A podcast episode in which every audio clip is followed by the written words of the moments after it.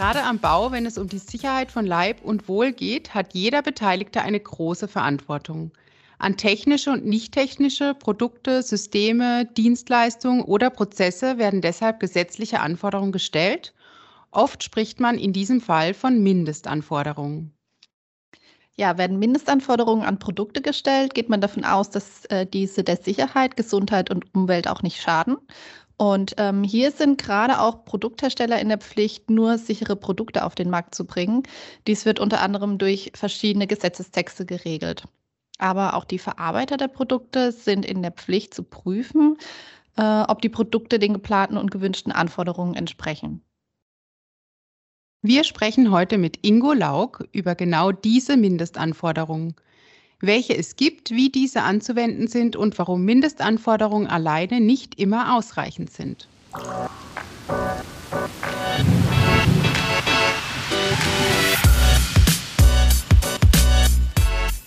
Hallo Ingo. Hallo Alicia. Hallo Nina. Schön, dass du heute bei uns als Experte zu Gast bist. Du bist Projektingenieur bei Hauraton und nun schon 23 Jahre im Unternehmen tätig. Deine Tätigkeitsschwerpunkte liegen im Planen und Beraten von Renn- und Teststrecken sowie Containerterminals oder Flughäfen. Du kennst dich sehr gut aus mit den unseren Produkten und berätst Planer von der Entwurfs- bis zur Einbauphase auf der Baustelle. Sag mal, ähm, wer gibt denn eigentlich die Mindestanforderungen Anforderungen an Bauprodukte stellt die Bauordnung der Länder, welche die Verwendung von Bauprodukten regelt. Sie regeln die grundsätzlichen Nachweise und Nachweisverfahren für die Verwendung von Bauprodukten und Bauarten an die wesentlichen Anforderungen zu stellen sind. Die Regelungen aus der EU-Bauprodukteverordnung werden in den jeweiligen Landesbauordnungen berücksichtigt. Die Bauprodukteverordnung regelt die Bedingungen für die Inverkehrbringung und die Bereitstellung von harmonisierten Bauprodukten auf dem Markt und legt Anforderungen an die Leistungserklärung und die CE-Kennzeichnung fest. Diese ist seit Juli 2013 gültig. Darin werden auch die Grundanforderungen an Bauprodukte beschrieben und bilden die Basis für die Ausarbeitung von harmonisierten technischen Spezifikationen. Somit können dann Produkte und, ver und verwendungsbezogen die wesentlichen Merkmale festgelegt werden. Okay, und wie können Bauausführende bei der Planung, Ausschreibung und Ausführung sicher sein, dass ein Bauprodukt grundsätzlich geeignet ist, die gestellten Anforderungen zu erfüllen? Soweit die Erfüllung von Bauwerksanforderungen durch zusätzliche Produkteigenschaften sichergestellt werden soll, kann dies heute nur auf Basis freiwilliger Herstellernachweise erfolgen. Die Baustoffhersteller haben daher ein Konzept erarbeitet, das auf sogenannte Anforderungsdokumenten basiert. Darin sind alle nationalen Anforderungen an ein Bauprodukt für einen bestimmten Verwendungszweck aufgeführt. Wird das Anforderungsdokument Vertragsgrundlage, gewährleistet der Hersteller, dass das Produkt alle in Deutschland bestehenden Anforderungen erfüllt, auch die zusätzlichen. Ein Anforderungsdokument ist ein neutrales Dokument, in dem alle Anforderungen, die in Deutschland an ein Bauprodukt, das für einen bestimmten Verwendungszweck eingesetzt werden soll, zusammengefasst sind. Das Anforderungsdokument fasst die Leistungsvorgabe zusammen, die sich für das Bauprodukt mit Blick auf zu erfüllende Bauwerksanforderungen aus den europäischen harmonisierten wesentlichen Merkmalen, den nationalen geforderten zusätzlichen Eigenschaften und den nationalen Verwendungsregeln zusammensetzt. Dem Verwender dient das Anforderungsdokument als Bestellhilfe. Bestellt er ein Bauprodukt unter Bezugnahme auf ein Anforderungsdokument, ist er sich sicher, dass er damit alle nationalen bauaufsichtlichen Vorgaben vollständig erfüllt. Wird das Anforderungsdokument durch die Bestellung zur Vertragsgrundlage, gewährleistet der Hersteller automatisch, dass das Produkt die im Anforderungsdokument festgelegten Vorgaben erfüllt. Auf Wunsch stellt der Hersteller zusätzlich eine gesonderte Herstellererklärung aus. Das Konzept stellt sicher, dass auch die Bauaufsicht bzw. Baubehörde das Bauprodukt akzeptiert.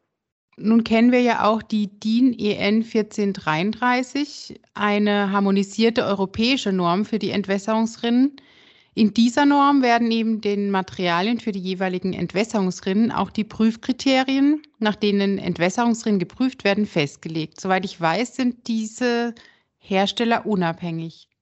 Ähm, Ingo, kannst du uns denn was über diese Normen sagen? Ja, natürlich. Es ist vollkommen richtig, was Nina gesagt hat, dass die DIN EN 1433 Hersteller unabhängig ist. Jedoch gibt es gibt diese DIN auch noch mehr Hinweise und diese gerade im Umgang mit den Entwässerungsrinnen mit dem Einbau. Hintergrund ist folgender. In dem Prüfverfahren werden zwei unterschiedliche Entwässerungsrinnensysteme geprüft. Einmal der Typ M, eine landläufig bekannte Kastenrinne, und der Typ I. Somit werden die Entwässerungsrinnen des Typ M und Typ I unterschiedlich bewertet. Die DIN schreibt hierzu für die Typ M Entwässerungsrinnen Entwässerungsrinnen, die ein lastabtragendes Fundament und oder eine Ummantelung benötigen, um im eingebauten Zustand vertikale und horizontale auftretende Belastungen abtragen zu können. Der Typ I ist wie folgt definiert. Entwässerungsrinnen, die kein lastabtragendes Fundament und oder eine Ummantelung benötigen, um im eingebauten Zustand vertikale und horizontale auftretende Belastungen abtragen zu können. In diesem Prüfverfahren werden Entwässerungsrinnen in einem vom Hersteller empfohlenen Einbau an ein unabhängiges Prüfinstitut gesendet. Somit werden zum Beispiel die Entwässerungsrinnen vom Typ M vollumfänglich mit einem Betonmantel versehen. Dieses System wird inklusive der Abdeckung auf eine Stahlplatte gesetzt und mit einem definierten Stempel auf den Lastfall geprüft. Hält das Rinnensystem, die Entwässerungsrinne inklusive dem Einbau, dieser Belastung stand, hält, erhält sie ein Prüfzeugnis für die Lastsituation. Leider gibt es auch bei diesem Prüfverfahren Abweichungen zur Realität. Denn die Entwässerungssysteme werden zum einen nicht auf Stahl gebaut und zum anderen werden in dem Test keine dynamischen Lasten geprüft. Das hat zur Folge, dass es bei Belastungen der Entwässerungsrinnen immer wieder zu Schäden kommen kann. Insbesondere, wenn verschiedene wichtige Kriterien des Einbaus nicht berücksichtigt werden. Um an dieser Stelle Fehler und Reklamationen zu vermeiden, ist es uns wichtig zu wissen, dass es sich bei den meisten verbauten Entwässerungsrinnen um Rinnen des Typs M handelt und somit besonders auf den Einbau mit den entsprechenden Fundamenten und Unterbau geachtet werden muss. Kritische Situationen entstehen immer dann, wenn es zu dynamischen Belastungen kommt. Durch Drehen oder rückwärtiges Anfahren von Schwerlastfahrzeugen an Laderampen kommt hier natürlich eine entsprechende dynamische Belastung zustande. Hier stellen wir als Hersteller oft fest, dass in Bezug auf den Einbau die Mindestanforderungen nicht erfüllt werden. Ähm, das sind auf jeden Fall wichtige Hinweise, Ingo. Vielen Dank. Und wir haben ja bereits in der Folge D wie DBT gehört, äh, dass das DBT eine zentrale Funktion im Bauwesen hat. Es trägt also Sorge dafür, dass durch Zulassung, Genehmigung und Bewertung auch die Sicherheit von Bauwerken gewährleistet wird und auch gleichzeitig die Entwicklung neuer Bauprodukte und Bauarten unterstützt wird. Und beim Bauen werden wichtige öffentliche Schutzinteressen wie das Leben und die Gesundheit von Menschen äh, berührt. Und die Sicherheit von Bauwerken kann nur gewährleistet werden, wenn zuverlässige und leistungsfähige Produkte und Bauarten zum Einsatz kommen. Und ähm, aus diesem Grund sind auch in einigen Fällen beaufsichtliche Fair- und Anwendung, Anwendbarkeit-Nachweise vorgeschrieben. Und diese werden eben dann auch durch das DBT geprüft. Unsere Produkte verfügen ja auch über eine CE-Zertifizierung. Was ist das genau und warum haben wir diese? Die CE bedeutet europäische Konformität. Mit der CE-Kennzeichnung erklärt der Hersteller, dass das Produkt den geltenden Anforderungen, in unserem Fall der DIN EN 1433, genügt. Viele Produkte benötigen ein CE-Kennzeichen. bevor sie in der EU verkauft werden dürfen. Das CE-Zeichen ist ein Hinweis darauf, dass ein Produkt vom Hersteller geprüft wurde und dass es alle EU-weiten Anforderungen an Sicherheit, Gesundheit und Umweltschutz erfüllt. Deshalb haben auch unsere Produkte eine solche Kennzeichnung. Und warum bist du der Ansicht, dass die Mindestanforderungen eigentlich oft nicht ausreichend sind? Ja, gerade im Bau liegt die Betrachtung immer mehr auf dem Lebenszyklus von Bauwerken. Die Nachfrage nach nachhaltigen, langlebigen und umweltschonenden Produkten steigt. Erfüllen Produkte somit nur die gesetzlichen Mindestanforderungen, liegt es natürlich schon auf der Hand, dass die Faktoren wie Wartung, Betriebssicherheit und der Umweltaspekt nicht unbedingt an erster Stelle stehen. Gerade bei unserem Produkt Trainfix Clean zur Regenwasserbehandlung haben wir festgestellt, dass den Laborprüfungen und Ergebnissen mehr Bedeutung zugetragen wird als den Feldversuchen. Dabei fallen die Ergebnisse bei Schadstoffrückhalt unter realen Bedingungen der Trainfix Clean deutlich besser aus als andere im Feld getesteten Produkte, die gerade auf dem Markt sind. Auch bei der Anlage zur Regenwasserbehandlung spielt die Instandhaltung eine sehr wichtige Rolle. Viele Produkte am Markt verfügen über eine DIBT-Zulassung und erfüllen somit die Kriterien des DIBT. Denn wie wir bereits in den vorherigen Podcast-Folgen gehört haben, stellt die Reinigungsleistung einen sehr wichtigen Aspekt dar. Denn das Niederschlagswasser muss behandelt, abgeleitet werden. Doch wie sieht die Realität aus?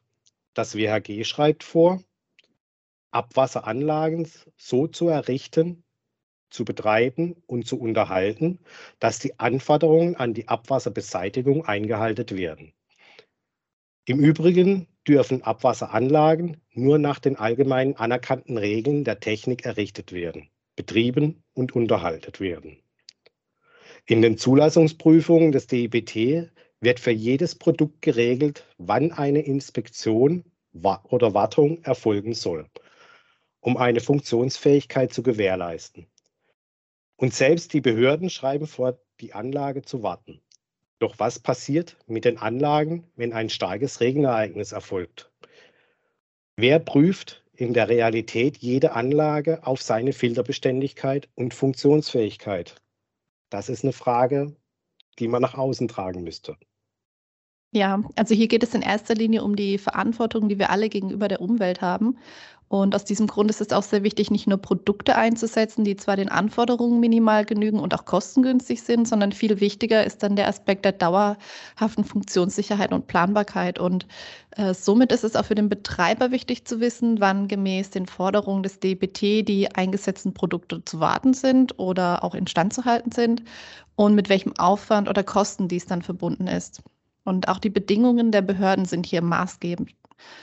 Und äh, wenn man sich dann vor Augen hält, äh, was bei einigen Filteranlagen passiert, wenn ein großes Regenereignis stattfindet, dann ist es eben verheerend, denn statt äh, Schadstoffe zuverlässig zu filtern, gelangen diese über den Notein Notablauf äh, wieder ins Grundwasser.